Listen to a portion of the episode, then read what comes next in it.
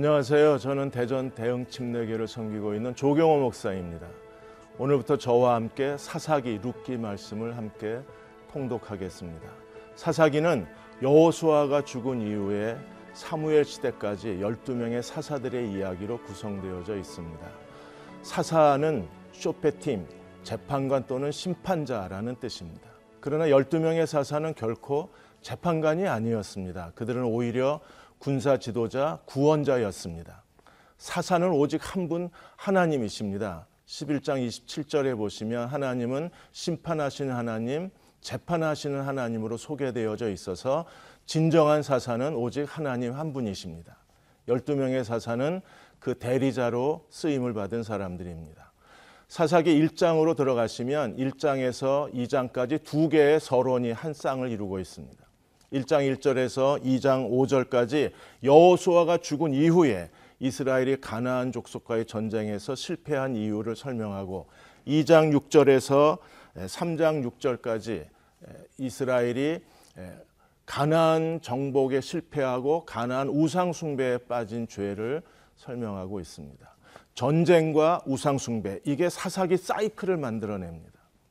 2장에서 이스라엘 백성이 하나님을 버리고 우상 숭배를 하면 하나님께서 가나안 족속에게 패하게 하시고 그들의 식민지와 탄압을 받게 하셨습니다. 이스라엘이 회개하고 기도하면 하나님이 구원자를 보내셨어요. 사사가 살아있는 동안에는 하나님을 섬겼지만 사사가 죽으면 그들은 더 크게 타락하고 하나님을 버리고 우상 숭배의 죄에 빠졌습니다. 3장에서 처음 세 명의 사사 이야기가 소개가 됩니다. 가장 교과서적이고 모범적인 사사 온니엘 그리고 오른손 장애인 예훗 그리고 소사자 중에 처음 소개되는 삼갈 사사가 있습니다. 삼갈은 농사 짓는 막대기 하나 가지고 블레셋 사람 600명을 죽이고 이스라엘을 구원한 사람입니다. 이제 사사기의 새로운 시대로 들어가겠습니다. 오늘 1장에서 3장 말씀을 함께 읽으시겠습니다. 사사기 제 1장.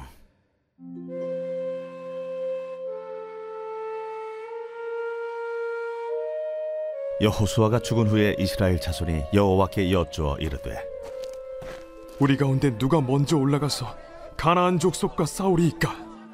여호와께서 이르시되 유다가 올라갈지니라. 보라 내가 이 땅을 그의 손에 넘겨 주었노라. 유다가 그의 형제 시므온에게 이르되 내가 제비 뽑아 얻은 땅에 나와 함께 올라가서 가나안 족속과 싸우자. 그리하면 나도 내가 제비 뽑아 얻은 땅에 함께 가리라. 이에 시므온이 그와 함께 가니라. 유다가 올라가매 여호와께서 가나안 족속과 브리스 족속을 그들의 손에 넘겨 주시니 그들이 베섹에서 만 명을 죽이고 또 베섹에서 아도니 베섹을 만나 그와 싸워서 가나안 족속과 브리스 족속을 죽이니. 아도니 베섹이 도망하는지라 그를 쫓아가서 잡아 그의 엄지 손가락과 엄지 발가락을 자르매.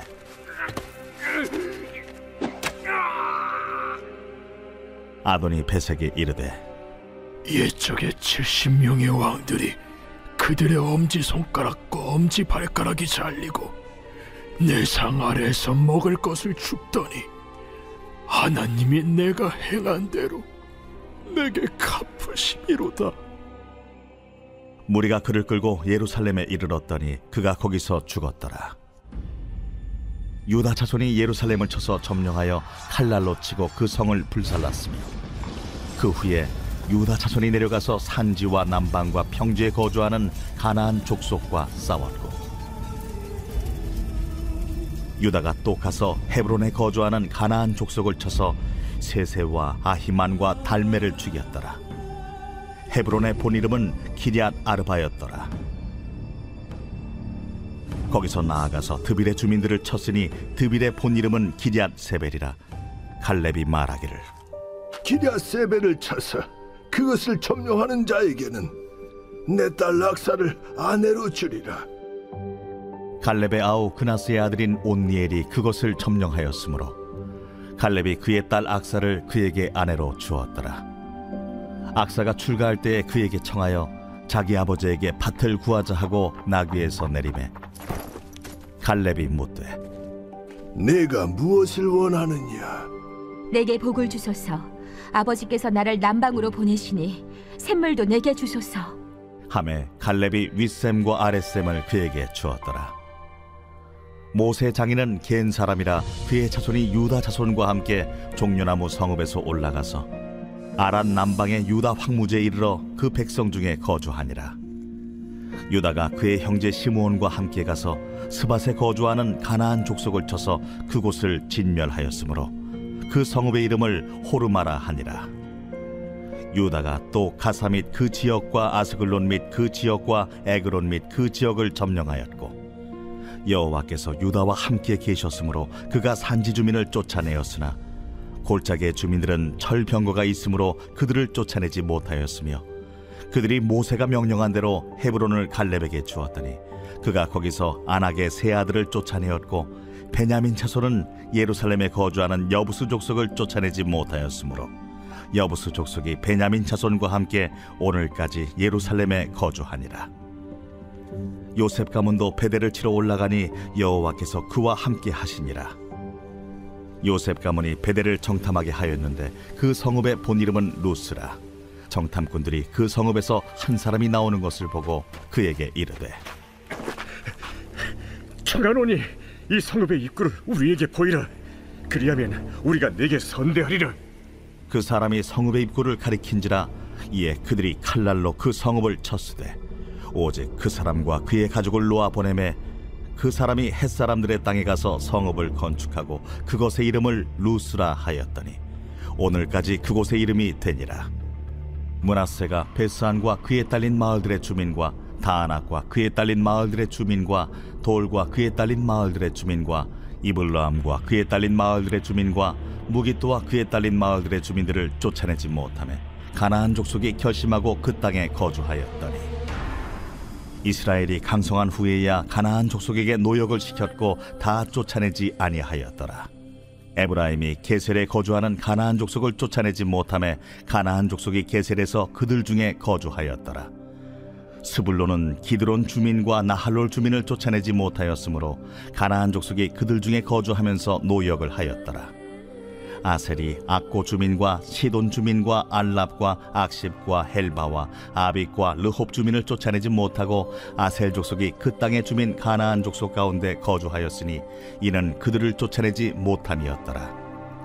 납달리는 베세메스 주민과 베다낫 주민을 쫓아내지 못하고 그 땅의 주민 가나안 족속 가운데 거주하였으나 베세메스와 베다낫 주민들이 그들에게 노역을 하였더라. 아모리 족속이 단자손을 산지로 몰아넣고 골짜기에 내려오기를 용납하지 아니하였으며 결심하고 헤레스 산과 아얄론과 사알빔에 거주하였더니 요셉의 가문의 힘이 강성함에 아모리 족속이 마침내는 노역을 하였으며 아모리 족속의 경계는 아그라빔 비탈의 바위부터 위쪽이었더라. 제 2장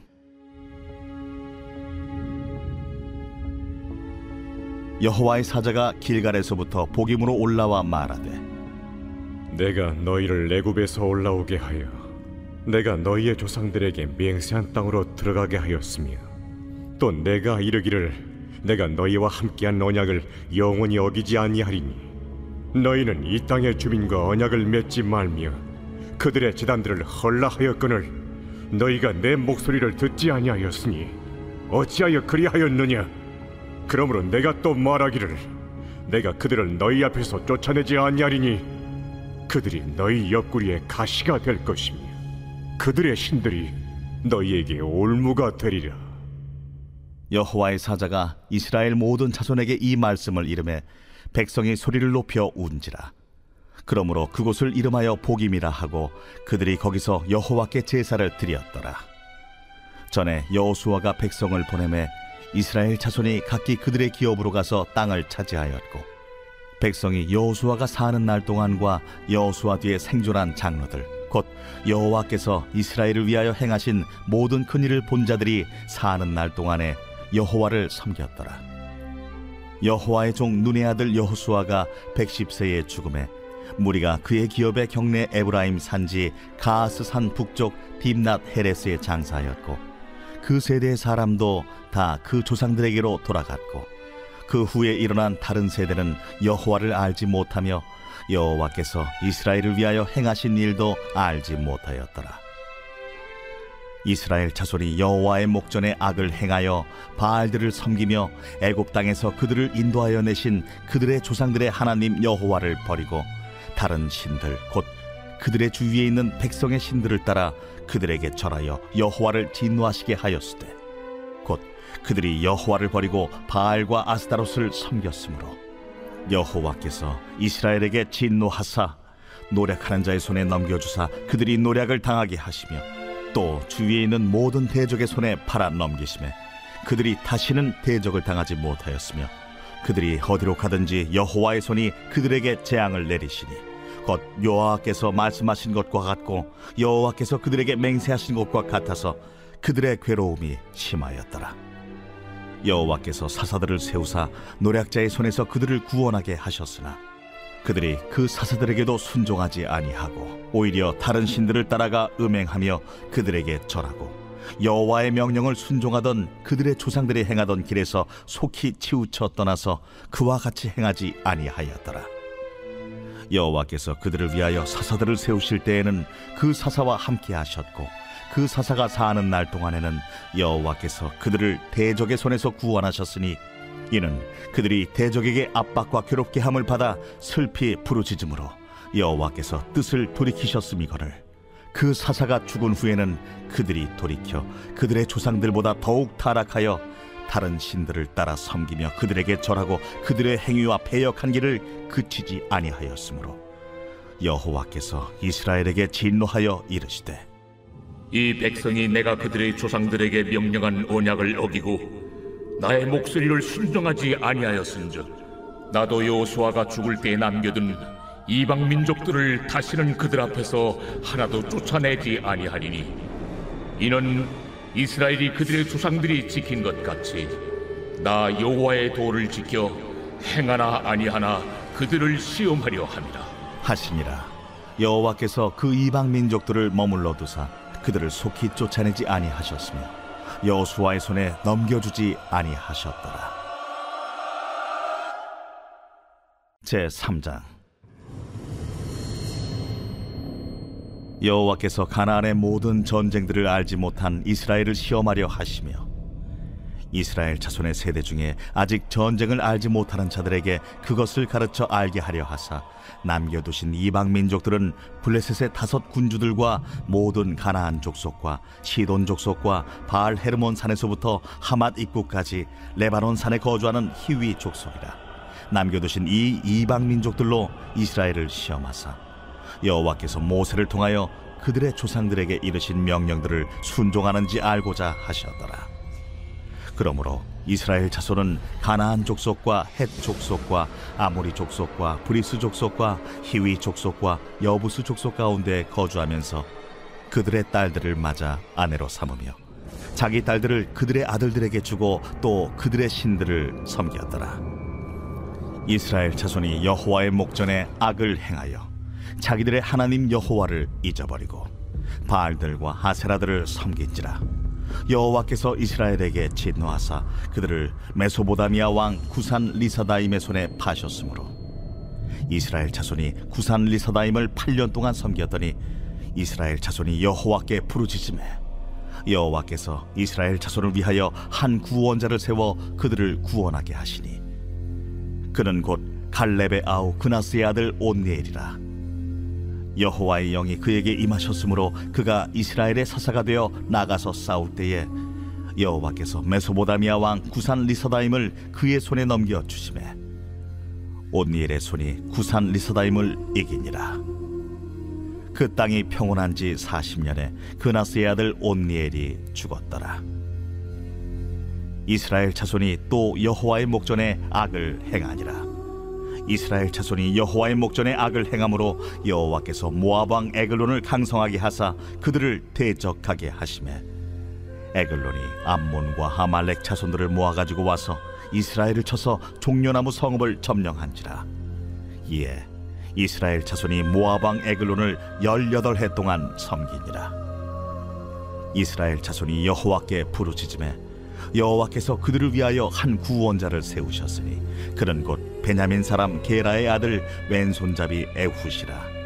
이스라엘 자손이 그를 통하여 왕 에글론에게 공물을 바칠 때에 에훗이 길이가 한 규빗 되는 좌우에 날선 칼을 만들어 그의 오른쪽 허벅지 옷 속에 차고 공물을 왕 에글론에게 바쳤는데 에글론은 매우 비둔한 자였더라 에훗이 공물 바치기를 마친 후에 공물을 메고 온 자들을 보내고 자기는 길갈 근처 돌 뜨는 곳에서부터 돌아와서 이르되 왕이여, 내가 은밀한 일을 왕에게 아뢰려 하나이다. 조용히 하라. 함에 모셔 선자들이 다 물러간지라 에훗이 그에게로 들어가니 왕은 서늘한 다락방에 홀로 앉아 있는 중이라 에훗이 이르되 내가 하나님의 명령을 받들어 왕에게 아뢰 일이 있나이다. 왕이 그의 좌석에서 일어나니 에훗이 왼손을 뻗쳐 그의 오른쪽 허벅지 위에서 칼을 빼어 왕의 몸을 찌르되 칼자루도 나를 따라 들어가서 그 끝이 등 뒤까지 나갔고 그가 칼을 그의 몸에서 빼내지 아니하였으므로 기름이 칼날에 엉겼더라. 에훗이 현관에 나와서 다락문들을 뒤에서 닫아 잠그니라 에훗이 나간 후에 왕의 신하들이 들어와서 다락문들이 잠겼음을 보고 이르되 왕이 분명히 서늘한 방에서 그의 발을 가리우신다. 하고 그들이 오래 기다려도 왕이 다락문들을 열지 아니하는지라 열쇠를 가지고 열어본즉 그들의 군주가 이미 땅에 엎드려져 죽었더라. 그들이 기다리는 동안에 에훗이 피하여 돌 뜨는 곳을 지나 스이라로 도망하니라. 그가 이르러 에브라임 산지에서 나팔을 불매. 이스라엘 자손이 산지에서 그를 따라 내려오니 에훗이 앞서가며 그들에게 이르되 나를 따르라. 여호와께서 너희의 원수들인 모압을 너희의 손에 넘겨주셨느니라. 무리가 에훗을 따라 내려가 모압 맞은편 요단강 나루를 장악하여 한 사람도 건너지 못하게 하였고 그때에 모압 사람 약 만 명을 죽였으니 모두 장사요 모두 용사라. 한 사람도 도망하지 못하였더라.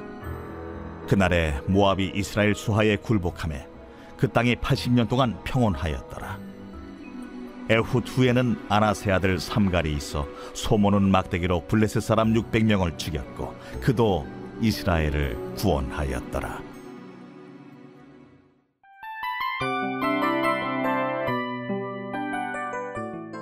이 프로그램은 청취자 여러분의 소중한 후원으로 제작됩니다.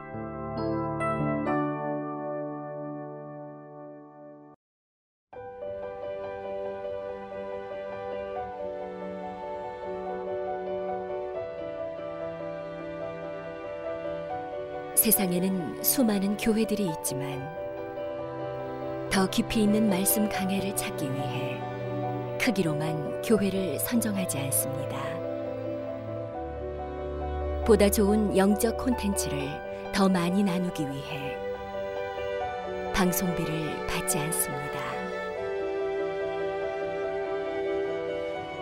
1년 365일 복음만 전하고 싶어서 우리는 광고를 하지 않습니다. 온누리의 복음을 땅끝까지 CGN TV와 함께 땅끝 선교사가 되주세요.